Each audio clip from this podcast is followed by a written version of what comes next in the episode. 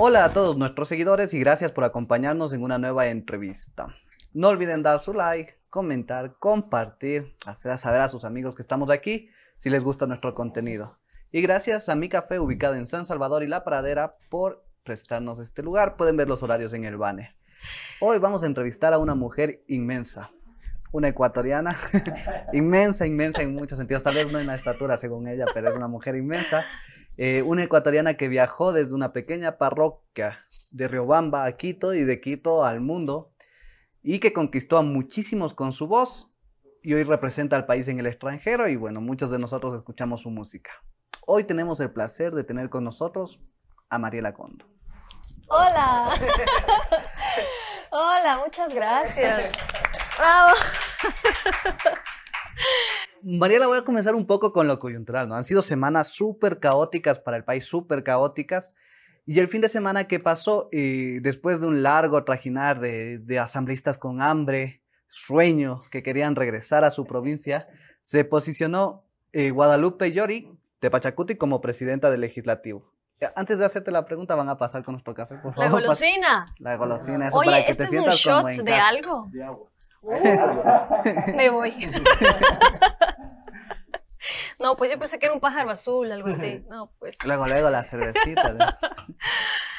Este es un Ese es un, eh, un café irlandés. café irlandés. No se olviden venir a mi café a comer café irlandés.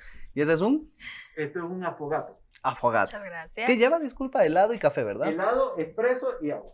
Helado, expreso y agua. ¿Y este es? Este usa licor, expreso y crema chantilly. Licor, expreso y crema chantilly. No se olviden que pueden disfrutar de estos placeres en mi café. Salud.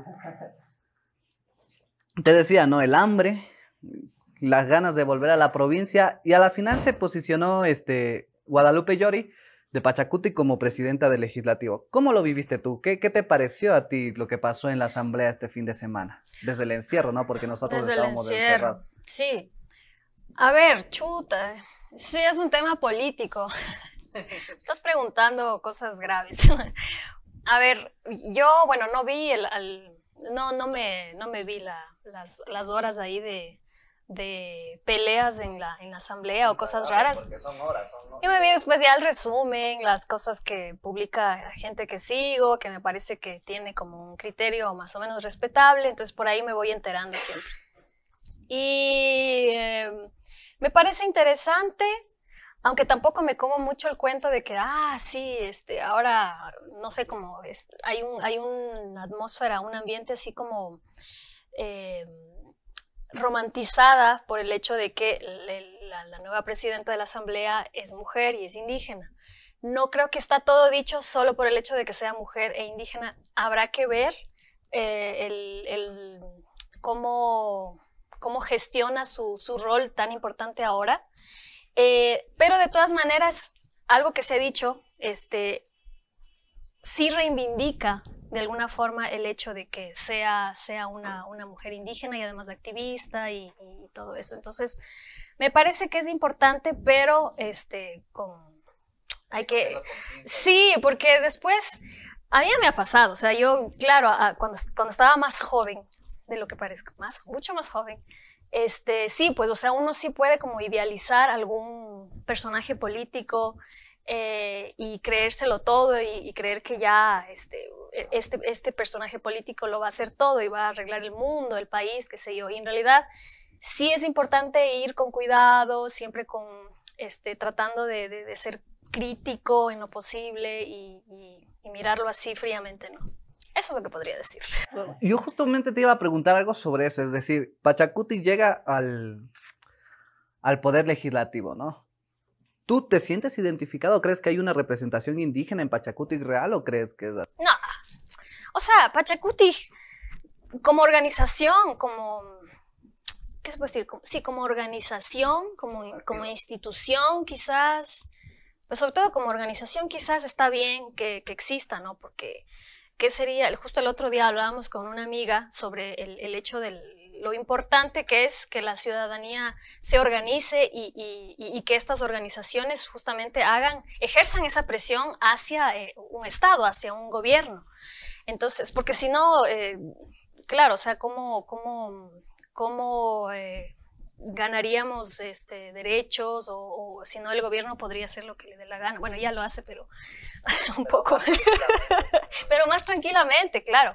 Entonces, pero definitivamente yo con, con Pachacuti y con ninguna organización indígena me siento representada. O sea, me parece que también este, padece de una, de una dirigencia indígena ya bastante eh, corrupta, este, también, sí, o sea, es muy, muy cuestionable toda la gestión que han hecho y yo creo que sí se tiene que reestructurar o renovar, no sé, la, los, los, los, personajes, eh, los dirigentes que están ahí a cargo de, de, esta organización, ¿no? Entonces, dar paso a jóvenes, este, a las nuevas generaciones y que un poco se vaya depurando todo eso que está ahí, porque también son medios mafiosos, como todos los otros partidos y organizaciones, entonces...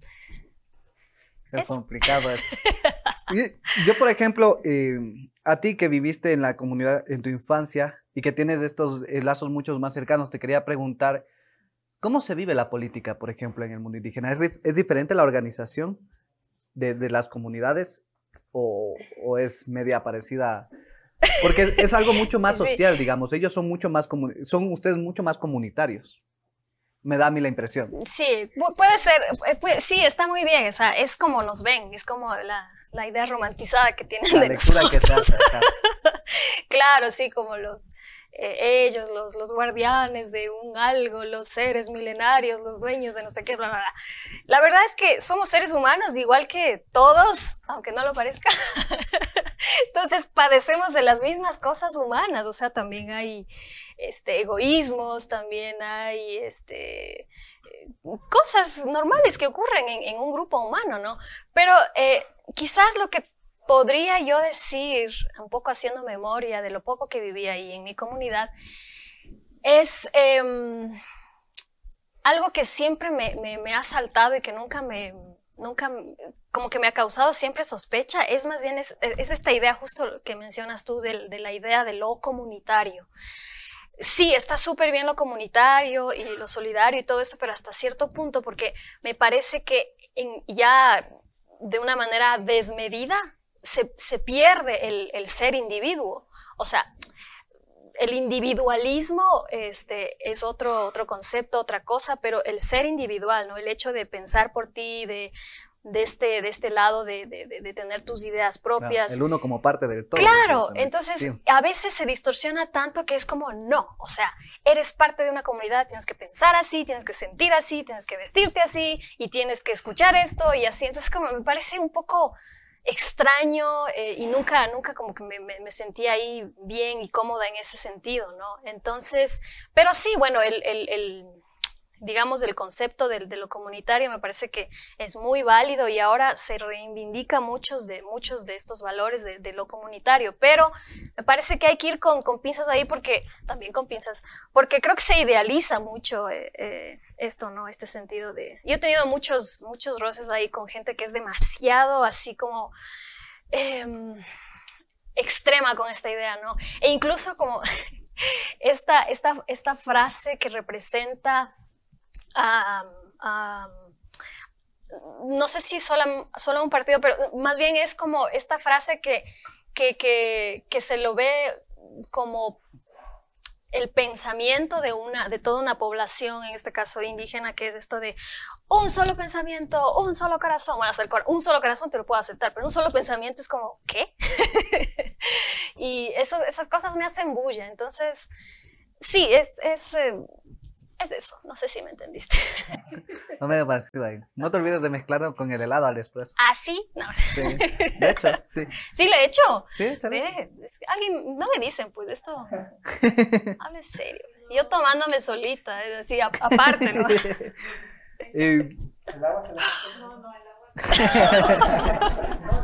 o sea, si fuera otra agüita, tal vez. Aguardiente, ahí sí. El agua.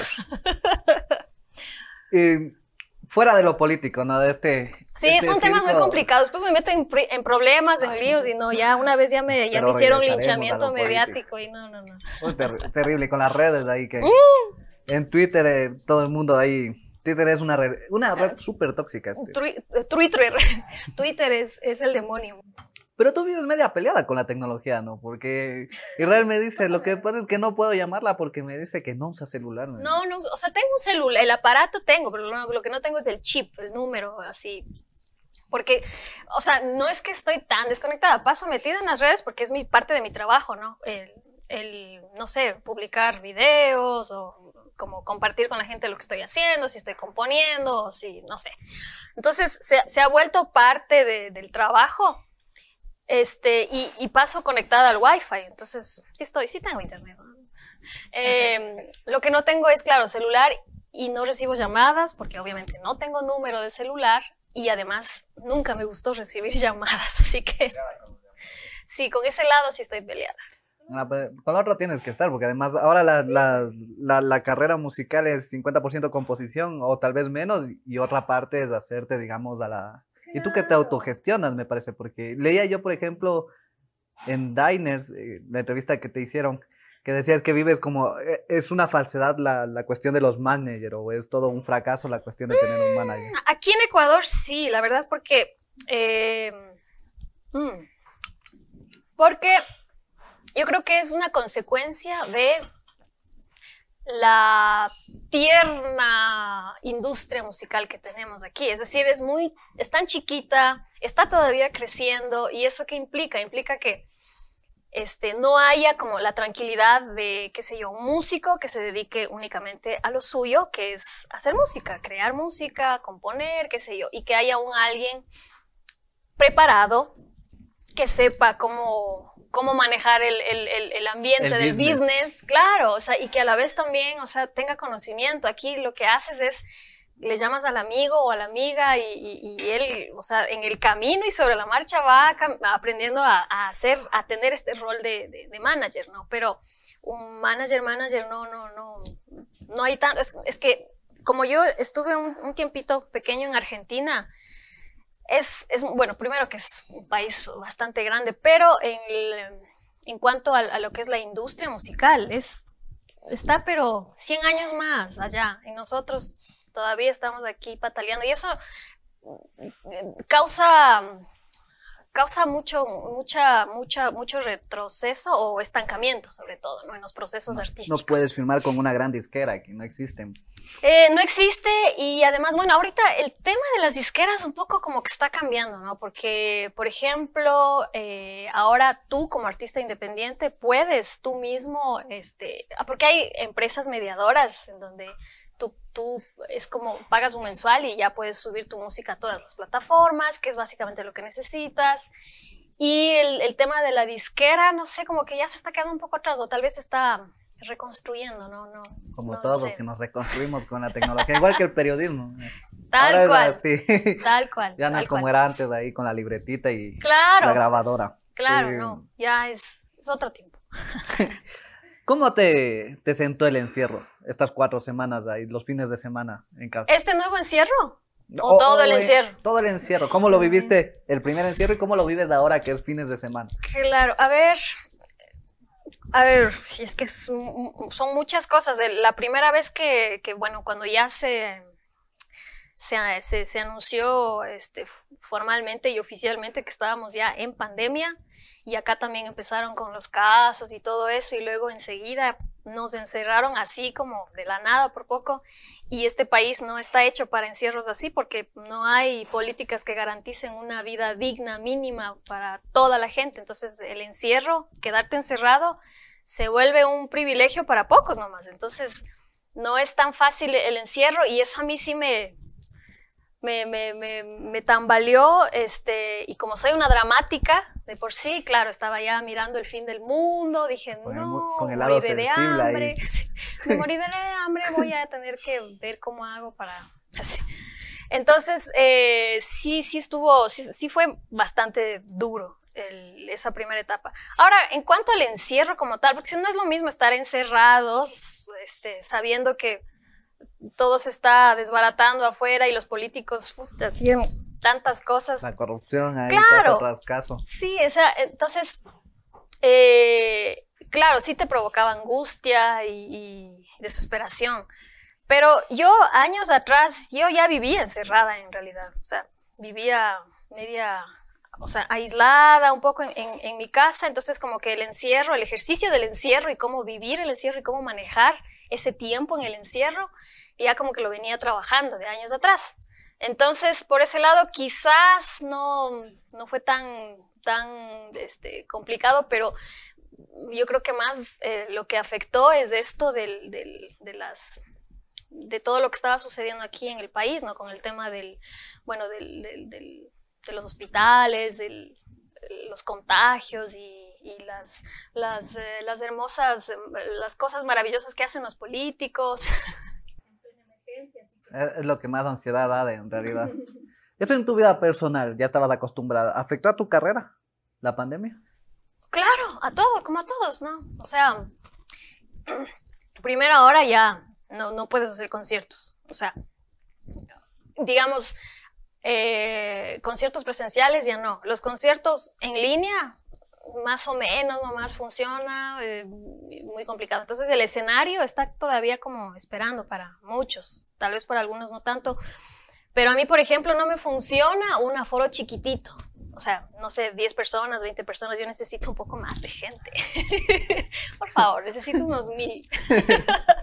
Entonces, no, bueno, en realidad, lo que pasa es que con 20 personas, ¿cómo eh, solventas, eh, por ejemplo, solo los honorarios de los músicos? Es complicado, o sea, no, no, no, no, no rinde. Entonces, eh, sí, pues no, no, ahorita no podemos trabajar, no podemos hacer conciertos, giras, que era con lo que solventábamos nuestro, nuestro trabajo, pues nuestra vida. No se olviden de visitar Mi Café Cafetería, ubicada en San Salvador y La Pradera. Los horarios aparecen en el banner. Por consumos mayores a 10 dólares, BN te pone un snack o una bebida. Completamente gratis. Los testimonios del gremio de artistas son terribles, ¿no? Es una cuestión ahí. Pero claro, o sea, primero estamos en un país donde no hay políticas culturales que garanticen nuevamente una vida digna para los artistas. Eh, y después, este, sí, pues hay, hay, hay artistas que viven solo del día, o sea, de, de estar en los parques, de subirse al bus. O sea, e- es, es complejo. ¿Qué opinas entonces del, del músico que pasó por la cartera de cultura? ¿Hizo algo por los artistas o no? El Juan Ah, aquel. Ah, sí.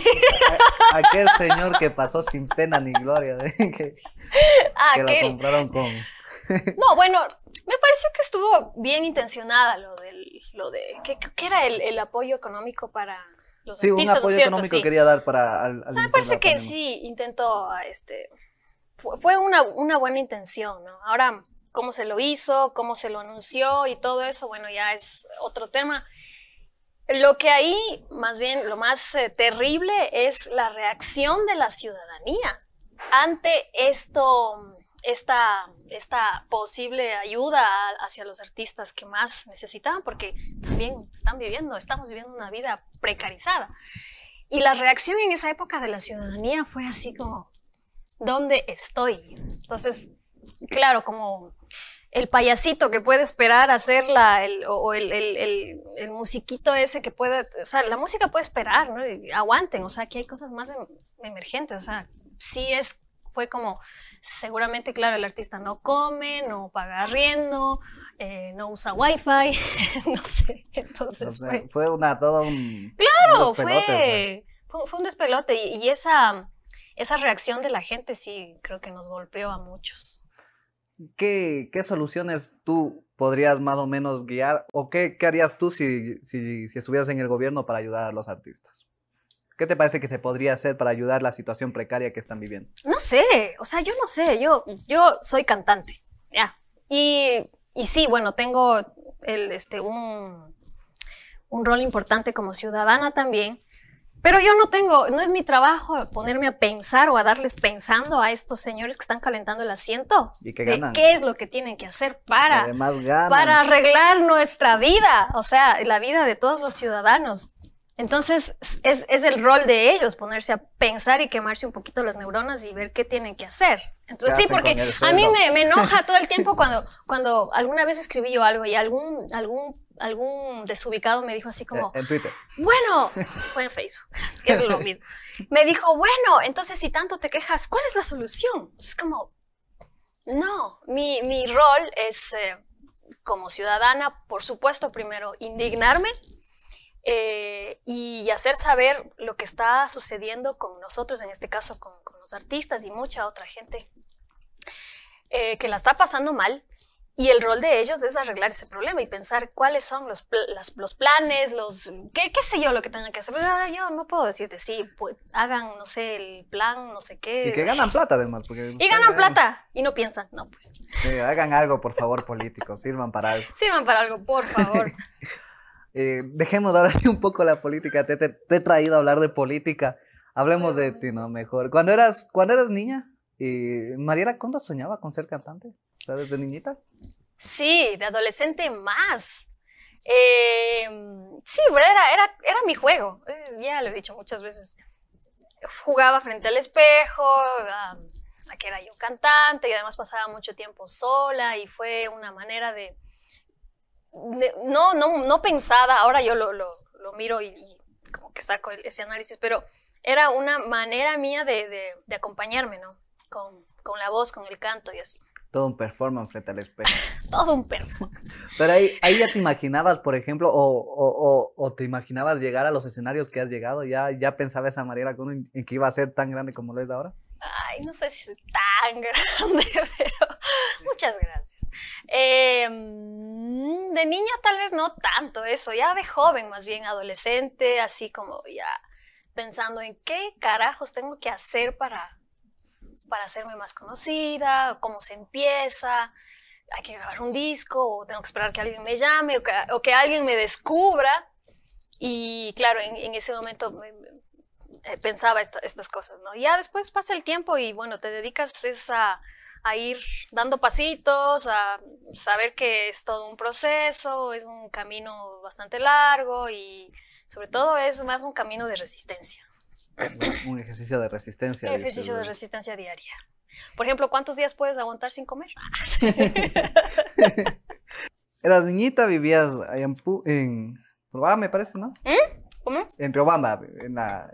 No, a ver, yo viví Chiquita, pero. de chiquita hasta los cinco años en una comunidad, en las montañas.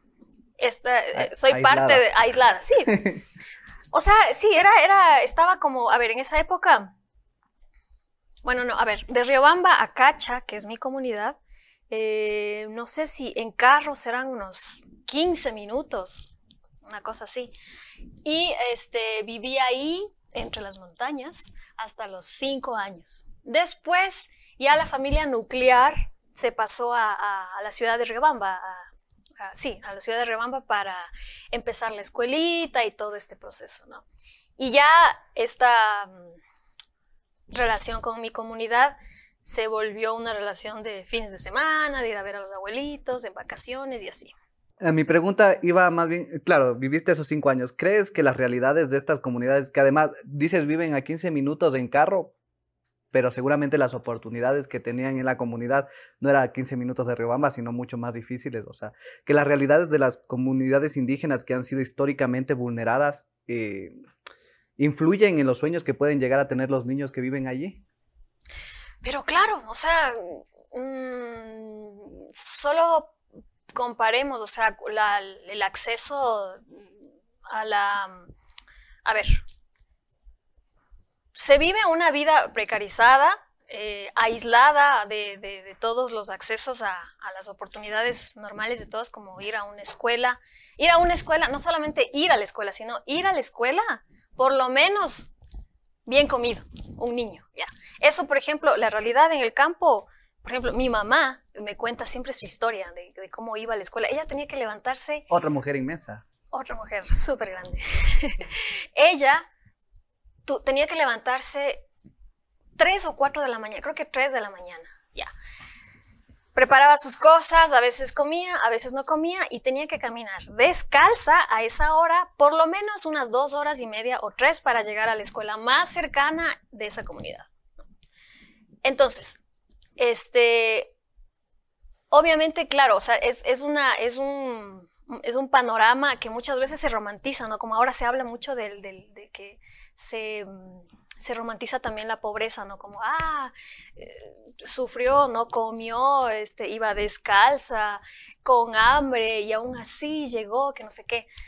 En realidad, este, no me parece nada ni romántico ni, ni, justo que, muchos niños y, mucha gente en distintos lugares tenga que vivir una situación así. Entonces, sí, en, las comunidades, no sé si hasta ahora, bueno, en, realidad eh, hay un gran grupo humano que todavía no tiene acceso a lo básico, a lo mínimo para tener una vida digna.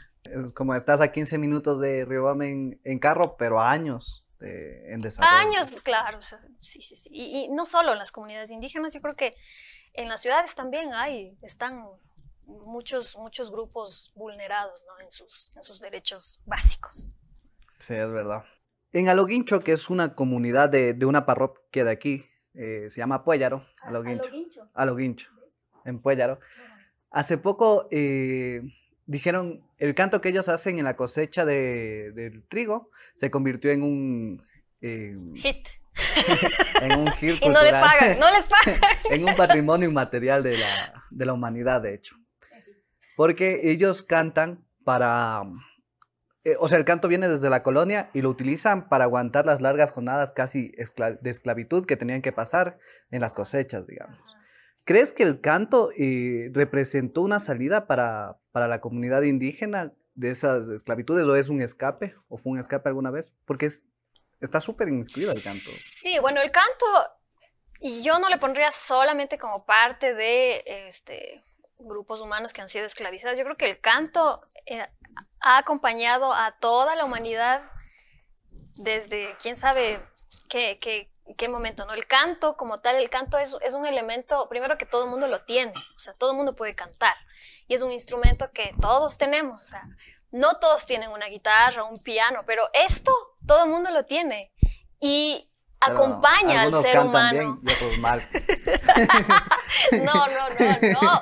Por favor, no digas eso. Mi instrumento vino dañado, pues. Tienes que ir a mi taller de canto. Ah. Eh, ¿eh? No se olviden, hay un taller, pero di, para que la gente no quede. No, no, realidad ya no. Ya, eh, el último hice hace poquito y ya de ahí ya no, no he Si haces otro, yo voy, pero.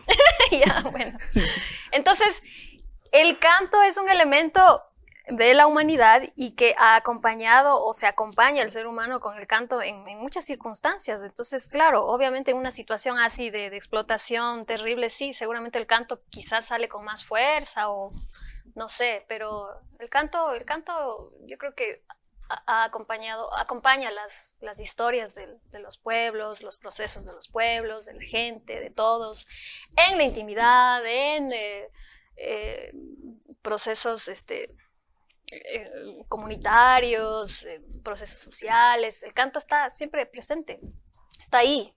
Ah, ya digo, algunos cantan bien, otros cantan mal. Sales de allá y vienes o comienzas a ir a la ciudad. ¿Qué es lo más difícil para ti cuando vas a la ciudad?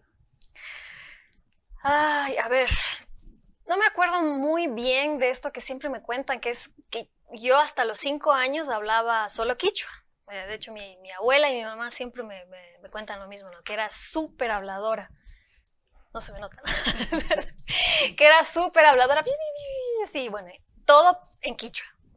Y después, claro, cuando ya fuimos a la escuela, o sea, cuando ya me llevaron a la escuelita, eh, nadie hablaba quichua y dicen que, bueno, como todo niño que llega así sin saber el idioma, no sabe cómo comunicar, no sabe cómo jugar o, hacer amigos, pues sí, me, costó bastante este, poder acoplarme por el tema del idioma. Y además de eso era una niña problema porque tenía problemas de aprendizaje, de concentración y no sé. Bueno, mi mamá la pasó mal con, conmigo que fui, soy su primera hija. Entonces, eh, y en la escuela, bueno, por, por no, no creo que fue por, por este tema de... A ver, no, no era por un tema de racismo, sino pedagógico, el que, el que mm, le aconsejaron a mi mamá que solamente por el momento me hablara en un solo idioma, porque como tenía este problema de aprendizaje, no me concentraba en nada, o sea, no podía aprender, no podía aprender nada. Entonces me pusieron en tratamiento y toda la cosa, y este, claro, uno de los, de los consejos era que me hablara solamente en, un solo idioma. Entonces mi mamá se acostumbró a hablarme solo en, español, el idioma opresor. Entonces, claro, yo aprendí a, luego a hablar y a defenderme y ahora a componer y escribir en este idioma. Entonces, em, pero sí, en, la escuela, ya después de, de, todos estos problemas ahí pedagógicos, quizás a mí lo que me, me, afectaba más, como era niña, es y, estar entre niños. claro, como era, mm, no sé, eh, rara quizás, y a los ojos de ellos diferente, entonces, sí, sí habían ahí roces entre los niños y todo, pero la escuela, esta escuela eh, se llama El Despertar. el Despertar. La directora de, esta escuela, que es Angelita, a mí me ayudó un montón. O sea, es, un, es un, una directora y un, y un ser que ayudó tanto a mi mamá y mi proceso y todo, si no, no estaría aquí. y de ahí, bueno, sí, sí pasaban cosas raras ahí en, en, la escuela, ¿no? Con los niños, con algunos profesores quizás y, y ya. Pero bueno, después te vas dando cuenta que los niños, los niños somos así. los niños somos así. Son crueles los niños. Son crueles, Son crueles los niños. es una crueldad inocente, no estaría tan seguro, pero son crueles los niños. Creo que más bien lo que hacen es como un poco reproducir lo que en su casa son sus papás. La familia. Porque sí, yo creo que era el, el, problema era ahí de los adultos, no de los niños. Hay que aprender institución. Eh, topas este tema, ¿no? De, estos problemas y roces que te encuentras. Eh, pasaste algunos meses en Estados Unidos, vives aquí en Quito, estuviste en Riobamba. ¿Dónde se sufre más la xenofobia? ¿O dónde has visto tú más, digamos, el racismo? Mm, xenofobia, racismo. Yo creo que en todo lado. O sea, mmm, siempre hay como esta idea eh, de que el que sufre racismo solamente es el indígena. en realidad, todos. O sea, si aquí ahorita a alguno se le ocurre viajar, no sé, a Estados Unidos o a algún lugar, siempre va a haber algún loco que te va, que te va a racializar porque no sé, se, te nota lo latino. Entonces, en Estados Unidos todos somos mexicanos, pero todo mundo, todo mundo está en, en, peligro de ser discriminado, no solamente los indígenas, ¿por qué? No, no, pero lo que yo te preguntaba más bien es dónde, dónde notas más, por ejemplo, aquí en Ecuador o en Estados Unidos. Difícil, no, podría decirte eso, sí, sí, sí. Eh, allá, por ejemplo, el tiempo que estuve, no, nunca tuve una situación así de discriminación o, o, ser racializada o que me miren extraño. No, no, no pasé por eso, pero eso no significa que todo lo que se escucha de otra gente, otros migrantes, la situación de los migrantes, los niños que están ahora, que pasan encarcelados porque quieren lograr pasar este, la frontera. Eso es una barbaridad. Es una barbaridad, o sea, terrible. Entonces, no sé, no, sabría decirte si es más allá o es más acá, pero existen en todo el mundo estas historias, esta, estos eh, eh, acontecimientos terribles que es contra, contra la, gente, ¿no? La, xenofobia, el racismo, la discriminación. Ah, aquí a los venezolanos, por ejemplo, en Ecuador hay un tema ahí de xenofobia tenaz. Sí, sí, sí, claro, totalmente. Y creo que es ignorancia, pues. sí, totalmente. Es, ignorancia, sí. Cuando estabas en Estados Unidos, ¿conociste gente que consumiera nuestra música? ¿Se consume la música ecuatoriana allá? Eh, a ver, allá lo que pasó es que yo estaba más o sea, mi círculo de amigos y gente conocida era este, gente de Ecuador. Entonces, por ahí como que conocí a uno de allá, de allá, un gringo, un gringa. este, unos pocos conocí, ¿no? pero era porque mi círculo más cercano eran, eran ecuatorianos. De hecho, ahí es donde conocí ya más de cerca a Alex Alvear. Entonces, eh, sí, eh, sí, era, era más, más por eso, ¿no? Que, que estaba yo más, más en este ambiente de los, de los artistas ecuatorianos. Un saludo, Alex. Algún rato tenerte aquí también. Oye, es ven, tu cama. Al Alex, usted está con Guañutac, ¿no? Guanyukta Tonic, sí, ese es su proyecto más, más reciente y con el que está hasta ahora, creo. Eh, Musicazo también, el, el Alex. Sí, y hermosa persona. Estudia en. Berkeley, creo él, ¿no? O estoy Él vale Berkeley. Tuvo una banda con Hidrobo y con Napolitano hace años. Claro, promesas temporales. temporales. Bueno, estás invitado también, este, Alex. ¿Cuál es tu banda internacional favorita durante la cuarentena? ¿O qué banda encontraste y te gustó durante este tiempo de, de- de cuarentena? A ver, mm, verás, en ese lado yo debo decir que la música que se escucha en mi casa, por lo general, es la música que pone o descubre mi compañero, William Farinango, que es eh, músico. y es, eh, es melómano, pero así obsesivo, compulsivo para la música. Y em, cuando él está así como buscando cosas y- o ahí explorando música, eh, siempre, siempre es lo que se escucha en, en la casa. Y em, en este tiempo, o sea, bueno, en estos últimos, estas últimas semanas quizás, eh, se anda escuchando mucho eh, los hits. O sea, no soy muy conocedora de, de- ahorita, o sea, puedo estarme equivocando en nombres, en todo, pero mi compañero está mucho ahorita eh, escuchando música que tiene que ver con el tema de la producción musical, porque él es productor musical también. Entonces eh, está ahí como analizando los hits de los 80s, 90s, 70s, así. Entonces es la música que ahorita estoy ahí como escuchando y bailando.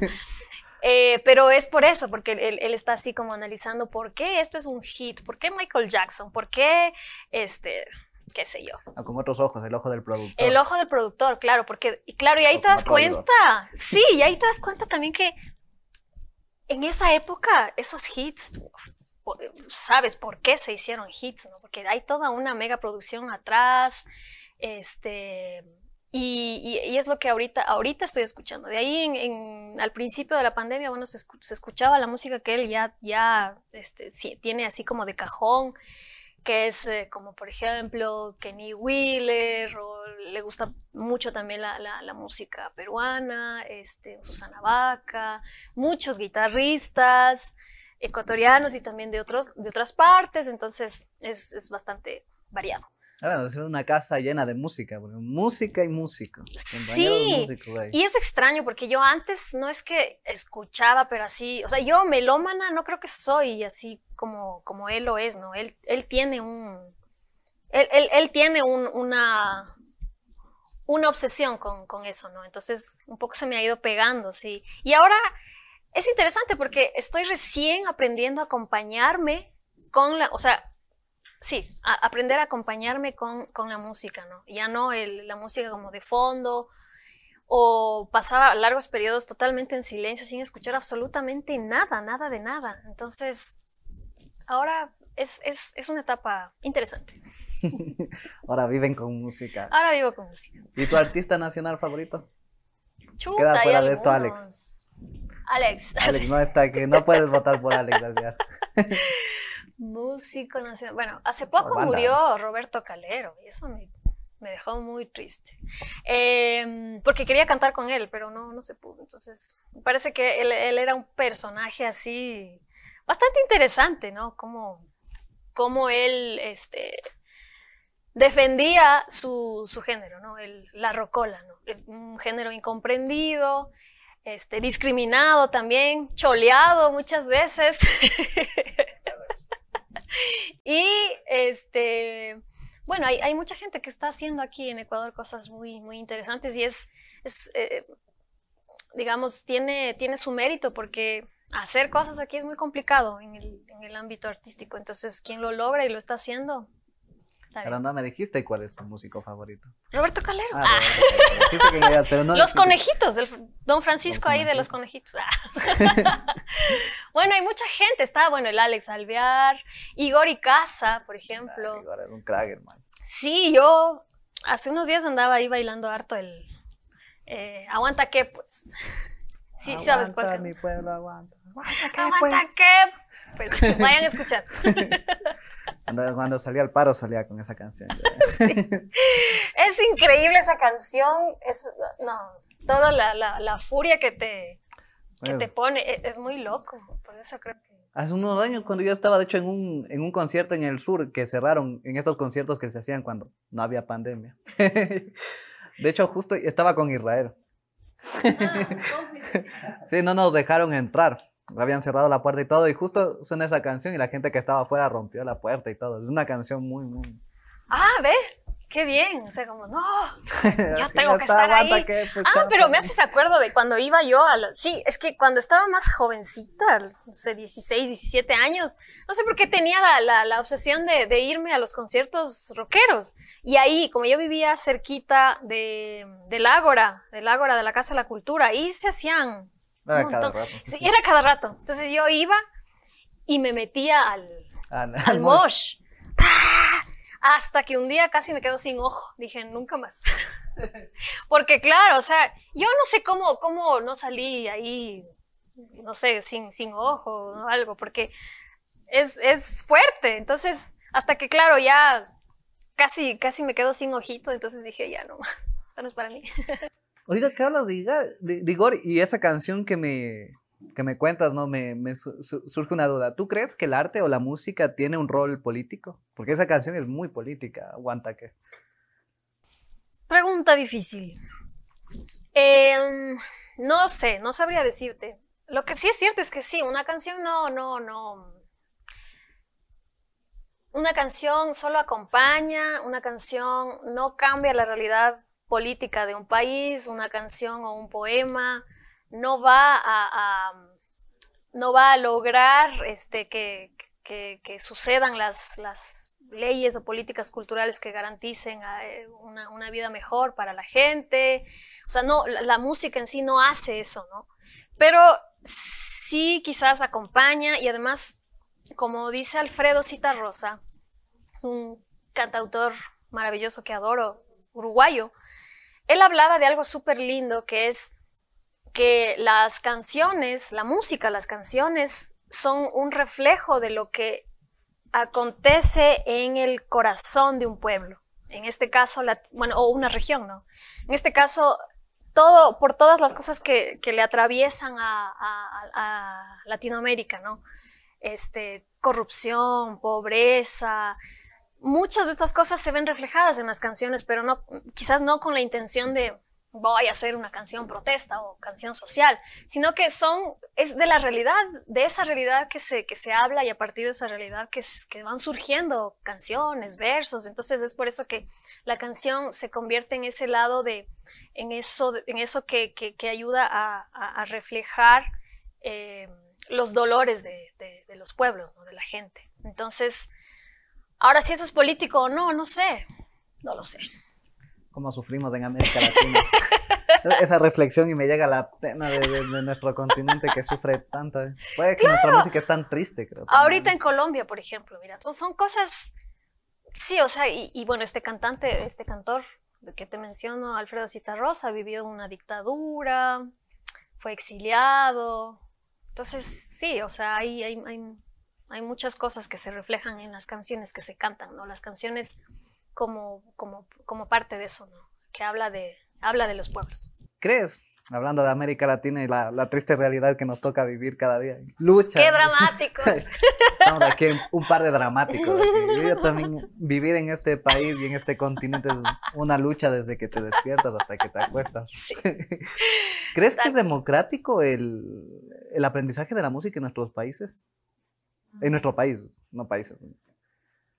¿Hay acceso para Mm. ser músico a la educación fácil o no? No, no, no, pues porque, a ver, no sé si es parte de la malla curricular, se dice, el, el- la formación artística, las clases de arte, esas cosas. o- Flauta, flauta me dieron en el Flauta colegio. dulce. Hasta hasta hasta.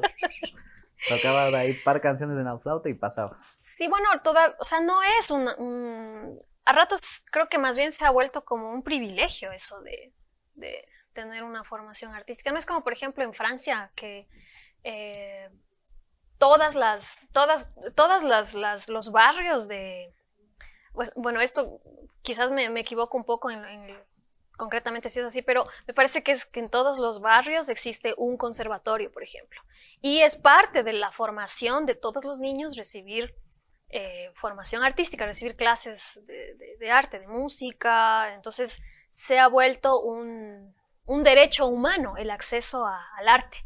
Y claro, por eso, eso, por eso es que Francia, en, en Francia, el momento que hubo la pandemia, el confinamiento, claro, hubieron, o sea, digamos, pa- para los artistas, habían leyes, hay leyes que, que, que ayudaban justamente en esta, en esta etapa de, de confinamiento, ¿no? Para, para que puedan seguir haciendo su trabajo y todo eso. Entonces, Los artistas también comen. claro, y también comemos, ¿qué creen? La gente ahí deben estar- Ah, que no, no es fácil estudiar música en nuestro país, ¿no? Y además aquí Sí, hay no. un conservatorio. Un conservatorio, y no sé cómo esté ahora, pero en mi época uf, uh, era un conservatorio Creo que bastante desorganizado. No sé cómo esté ahora. Pero lo que no significa que tenga que desaparecer, más bien tiene que Hay que invertir hay que invertir, hay que, hay que hacer muchas cosas. Claro, y hay academias musicales. Creo que hay dos universidades en Quito que están enseñando música. Sí, bueno, Ah. la de Guayaquil también está. Aquí la UDLA y la San La Francisco. San Francisco. Ahí es Hace donde- poco creo que abrieron la carrera, ¿verdad? En la central. Ah, Pero sí. me, me Sí, sí, sí, parece sí, que la volvieron a cerrar durante este tiempo de la pandemia. Me parece, no estoy seguro. Yo también puedo equivocarme en esto, pero para los pocos pasos que se dan, se da un paso hacia adelante, tres hacia atrás en este país. en- en No puede ser, no. no puede ser. ¿Cómo es tu entrenamiento? ¿Cómo entrenas musicalmente tú? La soprano. A ver, mi proceso como cantante tiene varias etapas. Primero, este, de niña que cantaba todo el tiempo y estaba bien eso como parte, era también como una manera de ejercitar la voz. Más Este, lúdico, ¿no? Sí, porque además las cuerdas vocales no se desarrollan bien sino hasta los 17 años. Entonces, para estudiar técnica vocal pura y dura, tienes que tener una edad adecuada. Por eso en el conservatorio creo que a los 17 años si quieres Estudias voz, canto. Si no, estudias no, canto. no. Ah. Sí, sí, eh, bueno. Em, y a los 16 años, porque mentí en mi edad para poder entrar más rápido a las clases de canto. Ay, profe, por favor, no, no me vaya a hablar. Em, tomé estas clases, empecé a estudiar canto clásico, canto lírico ahí en el conservatorio con, con una profesora que se formó en Rusia. Entonces tenía un- una metodología brava, súper brava. Eh, y entonces es- esa formación me ayudó muchísimo, estuvo súper bien. Eh, es una muy buena profesora, una muy buena maestra en cuanto a técnica vocal. Y mm, pasé así como, no sé, tres o cuatro años, quizás no, no recuerdo bien. Y después eh, era ya ejercer, ¿no? O sea, empezar a cantar y, y un poco el canto se vuelve ya no solamente las vocalizaciones, es un tiempo te sirve, pero después ya es como ejercer, ejercer, equivocarte, este, que te salgan gallos, este, y saber qué hacer cuando salen los gallos, como ahorita. Entonces, eh, después de eso, eh, empecé a tener ya mis propias búsquedas eh, como, como cantante, entonces empezaba a cuestionar mi, mi, mi timbre, mi color o mi manera de cantar, porque se me quedó mucho lo de la formación lírica. Entonces, todo, todo, todo, boleros, todo, todo cantaba así con, con la voz de, de clásica, clásica, ¿no? Entonces, Como Entonces, ópera de Mozart. como ahí, ópera, la claro, sí, mágica. ya, exacto. Entonces, claro, salir de eso me tomó un montón de tiempo, porque es, es ahí un, un proceso más lento. En esa época era un proceso más lento. Creo que ahora se puede hacer, se puede, podría ser más, más rápido en realidad, por, porque, bueno, a- ahora grabarte y mirarte, que es también una manera de trabajar, o sea, mirándote y escuchándote también, es, es ahora más, más rápido que en esa época donde yo estudiaba. Entonces, después, eh, algo, algo empezó a, suceder con mi voz, que ya los ejercicios vocales y todo ya, no me servían, o sea, ya no, ya no me estaban funcionando a mí. Entonces, empecé a notar que cada vez que hablaba o sí, conversaba y todo, siempre me dolía acá. Entonces, decía, ¿qué está pasando? ¿Qué está pasando? Tengo algo aquí, me alguna cuerda se rompió, alguna... todas esas ideas que, que tienes, porque claro, primero que desconoces tu propio aparato fonador, ¿no?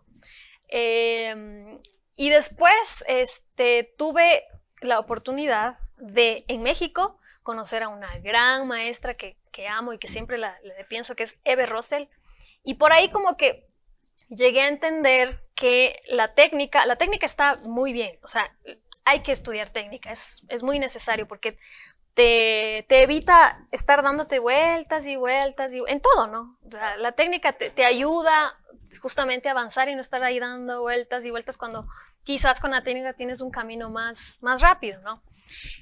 Pero en, en cuanto a la voz, al, al, instrumento que es esto, ¿no? La, la voz se me hace que hay un lado emocional súper importante que casi nadie toca eh, en, en, la formación de, de, canto, ¿no? En la formación de la voz. Entonces, en, ese momento yo descubrí que, claro, toda esa etapa en donde yo estaba sintiendo cosas raras aquí y la técnica vocal ya no me estaba funcionando, claro, me di cuenta que la técnica en un momento ya no te funciona porque, claro, como la voz está ligada a las emociones y es un instrumento que está aquí adentro, responde justamente a todas las cosas que no dices, que guardas, este, y eso repercute también en, tu instrumento. Entonces, ese lado lo fui a descubrir allá en México y desde ahí, claro, me, me, me cambió muchas cosas a mí, me ayudó también justamente en, en, este, en mi lado de cantante. Vamos, que dicen que la música es un hobby difícil la música. Yo, yo, estudié en un conservatorio y esas horas, solfeo. ¿Qué estudiaste en el conservatorio? Piano yo estudié. A, a, ver, ¿cuándo? ¿Cómo fue? Tal vez fuiste mi compañero. No, no pero yo estudiaba en otro conservatorio, uno que quedaba aquí arriba. El niñado. El conservatorio, yo no. Claro, la música es súper, la gente cree que es un hobby, pero eso, por eso yo te preguntaba cómo entrenas, porque hay mucha gente que desconoce los procesos para llegar a ser un músico, que es como ir a una universidad, pero todavía mucho más cansado. Sí, bueno, creo que es como el proceso en todas las profesiones, yo creo que es así, o sea, por ejemplo, el periodismo, hay, hay etapas, hay procesos, hay búsquedas, o sea, hay un lado técnico y también un lado humano que siempre están ahí, ¿no? En proceso, ¿verdad? ¿O no? Sí, ¿cuál es tu ¿de qué octava qué octava llevas? Ay, no sé, no me acuerdo, pero a ver, por ejemplo, del do central, ¿no es cierto? Puedo llegar hacia abajo hasta un sol. Do, si, la, sol, fa, no. Do, si, la, sol. Y del do central hacia arriba puedo llegar hasta un fa sobre la octava. No me hagas que te cante, ¿no? No, para eso hay que pagar, muchachos. Yo cobro, yo cobro. Mentira. Eh, ¿Tienes fe en que nos vacunen pronto? ¿Crees que nos van? ¿Cuándo le llegarán las vacunas a los artistas? ¿En qué gremio les darán? Hoy, hoy leí en el Twitter, ¿cuándo van a vacunar a los ancianos de 30 y 36 años? No lo sé, no lo sé, la verdad, está muy complicado el tema de las vacunas. Mm. Pero Ahí está, el, el, lazo ya ofreció. Vamos a ver si cumple. Porque Lenin tampoco cumplió nada de lo que ofrece ese man. ¿Cuáles son los futuros proyectos? Ay, a ver. Sí, bueno, ahorita estoy en una etapa, bueno, también por, como consecuencia de la pandemia y como consecuencia de que ya no puedo hacer conciertos. Ha sido un tiempo interesante, ¿no? Eh, para muchas cosas, muchas otras cosas. Eh, y ahorita estoy más inclinada en tratar de crear contenido, o sea, es decir, hacer nuevos, nuevo material, nuevos videos o componer, volver a la composición, a escribir letras, que es algo que abandoné ya casi por seis años. Eh, y ahorita, bueno, ya estoy retomando y estoy súper feliz porque, o sea, justo, justo en estos días eh, pasó que una, una, una artista súper linda que conocí, bueno, no conocí personalmente, pero la descubrí por otros amigos mexicanos, es una decimista jovencita, oaxaqueña, y estaba, empezó a, dar talleres sobre escritura de décimas de Spinella. Y yo así por impulso dije, me tengo que inscribir ya, ahorita. Entonces me inscribí y fue la mejor decisión porque fue justamente un, volver a confirmar que la técnica siempre te va a ayudar a justamente hacer caminos más, más claros y más, más, más, no sé si más rápidos, pero sobre todo claros, ¿ya? Porque eh, esto refiriéndome a, lo que es escribir canciones, ¿no? Y es lo que en todo este tiempo he estado tratando de, ay, pero ¿cómo hago? ¿Cómo hago? A ver, ya me siento en la mesa, no viene la inspiración. Bueno, me voy a hacer un café. Claro, estás ahí en la mesa, ¿no? Sobre la hoja en blanco y dices, mm, mm, no sale. No, no, mejor voy a hacer el almuerzo. No. Entonces, he pasado así mucho tiempo, mucho tiempo, porque además cuando yo decidí dejar de escribir hace seis años, fue porque quería buscar o buscar regresar a la escritura, pero ya desde otro lado, porque en esa época, o sea, hace seis años, me acuerdo que la última canción que yo escribí, que se llama Bajo la lluvia, y que ya no está en Spotify, pero pronto volverá. esta canción eh, fue, o sea, esta canción me, costó lágrimas, lágrimas y sangre. O sea, estaba muy, muy con la idea romantizada de de que el que escribe tiene que estar siempre mal, siempre hecho pedazos, siempre el drama mal en eso. claro, entonces borracha, borracha, además, claro, no. Y, y, sí, o sea, estaba con esta idea, con este prejuicio y, y, claro, ya cuando terminé de escribir esta canción, yo dije, no, o sea, yo así no voy a estar, o sea. Voy a matarme por. Me voy a morir. No, pues tampoco. Tampoco, ya esa época del, de los, de, los que se, o sea, no, no, no, ya dije, no, esto yo no quiero para mi vida y dejé. Pero me tomó tanto tiempo, o sea, seis años volver, pero ya volver desde un lado más práctico quizás, no insensible, sino más, más maduro, más, no sé. Y esto es lo que... Eh, una cosa es componer y otra cosa es escribir ahí sobre tus lágrimas de sudor. Ahí. Sí, bueno, hay, hay las lágrimas, hay, es, el dolor y la herida siempre va a estar, pero el, el punto es eh, que detrás de todo eso hay una cuota de, trabajo, de hábitos, de ejercicios, de técnica, y es lo que justo ahora reafirmé, porque eh, con la técnica esta de, cómo escribir décimas de espinelas. Décimas, ¿te refieres al, formato? Al formato, décimas, la redondilla, el puente y las redondillas, sí, décimas. Entonces, claro, volví, volví a, reafirmar y a confirmar que, sí, o sea, la, técnica lo que hace, en mi caso, o como lo percibí, fue que ayuda a dar cauce a todo ese mar insostenible que son las emociones, los sentimientos, los pensamientos, porque cuando no tienes una idea de por dónde empezar, claro, sí, tú puedes pasar muchas horas frente a un papel en blanco sin saber cómo empezar. Entonces, cuando ya tienes es lo que me dio la décima espinela, ¿no? Como, bueno, se hace así, escribes acá, pones aquí, paso uno, paso dos, paso tres, y empiezan a brotar cosas y vos dices, wow. Por fin. Por fin. Y sí, eso me tiene muy contenta porque eh, eh, he vuelto, he vuelto a ser yo, pero ya no con tanto drama. La, décima tiene algo mágico, ¿verdad? No sé, con los, con los artistas en general. No sé si tú, eh, Sabina, y Sabina tiene un libro que es solo décimas. Ah, ve, no, no, lo, no lo he podido leer, ya lo voy a leer. Sí, de hecho, no sé si a Jorge Dresler, seguramente lo conoces a Dresler, tiene una canción que es Yo soy un moro gitano que vive con los es porque Sabina lo reta a escribir una canción en décimas. Entonces la canción entera es una décima. Bien, yo estoy por ahí mismo.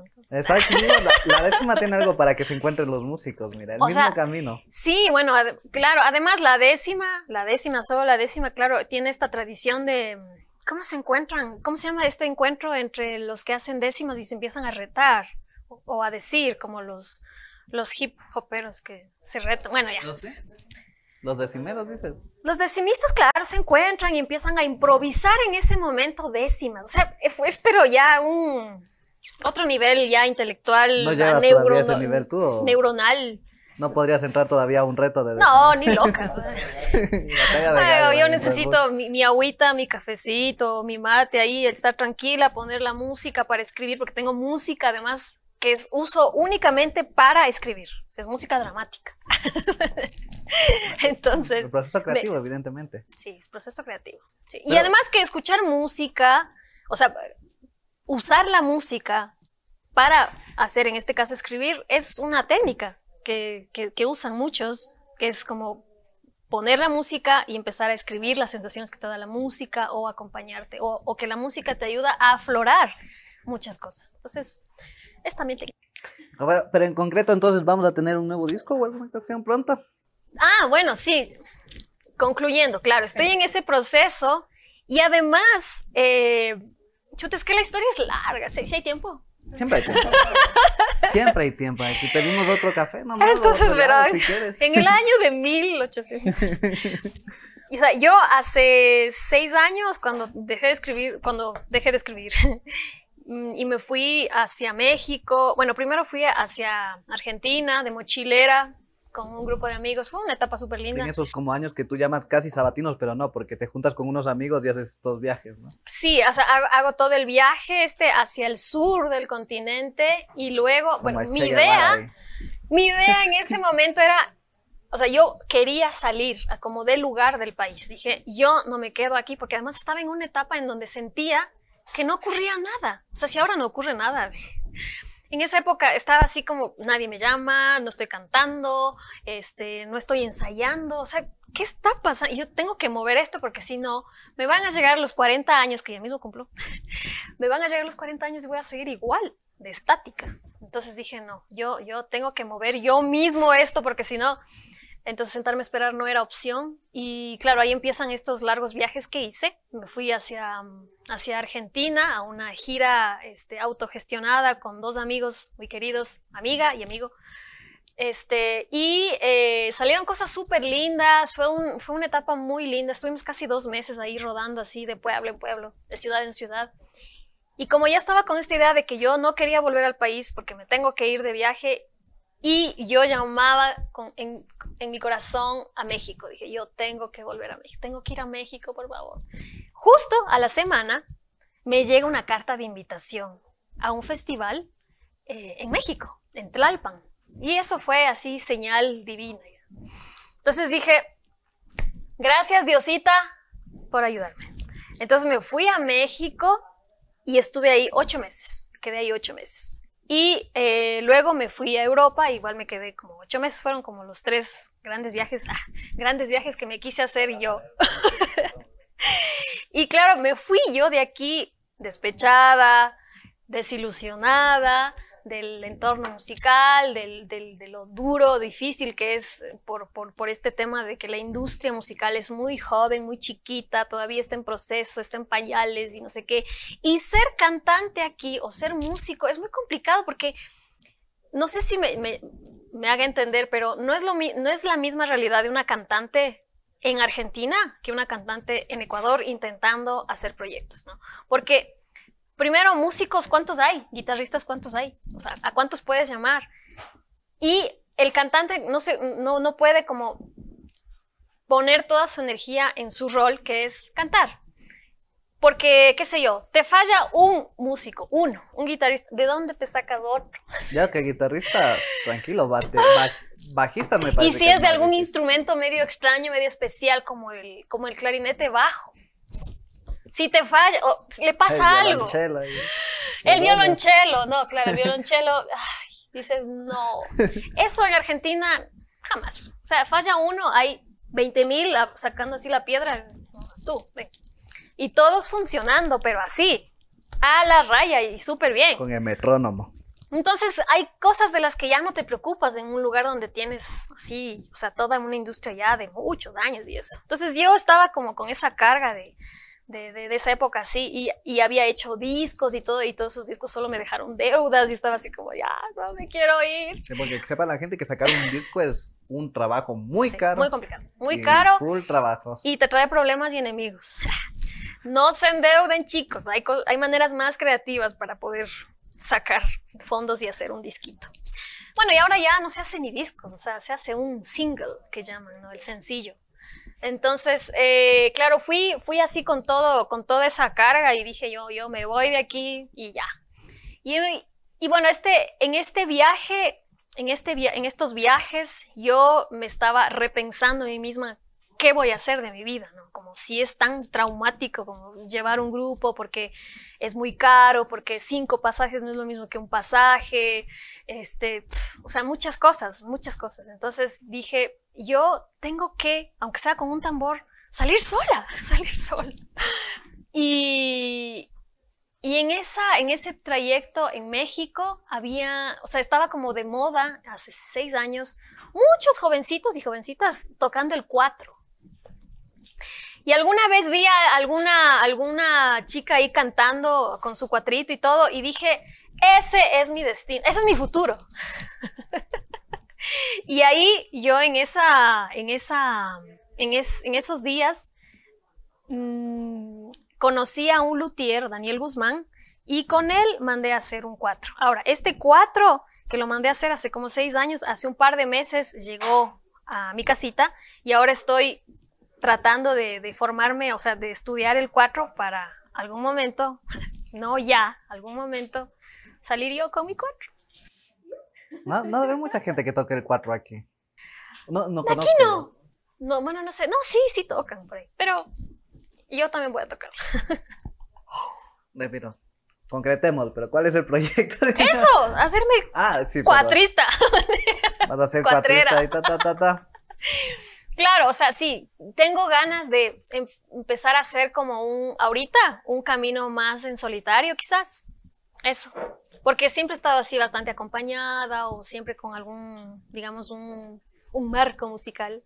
Pero ahora tengo más, ganas de, como ya un, camino, o sea, es aprender a acompañarme yo misma.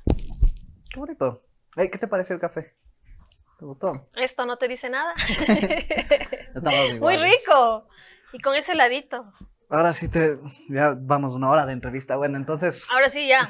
Para, para concluir, nosotros siempre pedimos que el, que el invitado eh, dé un mensaje, ¿no? A alguien. En, tu caso, un mensaje a, los músicos que tanto han sufrido durante este último año por la pandemia, que se han visto literalmente a comerse la camisa. O sea, que un mensaje de esperanza a los músicos.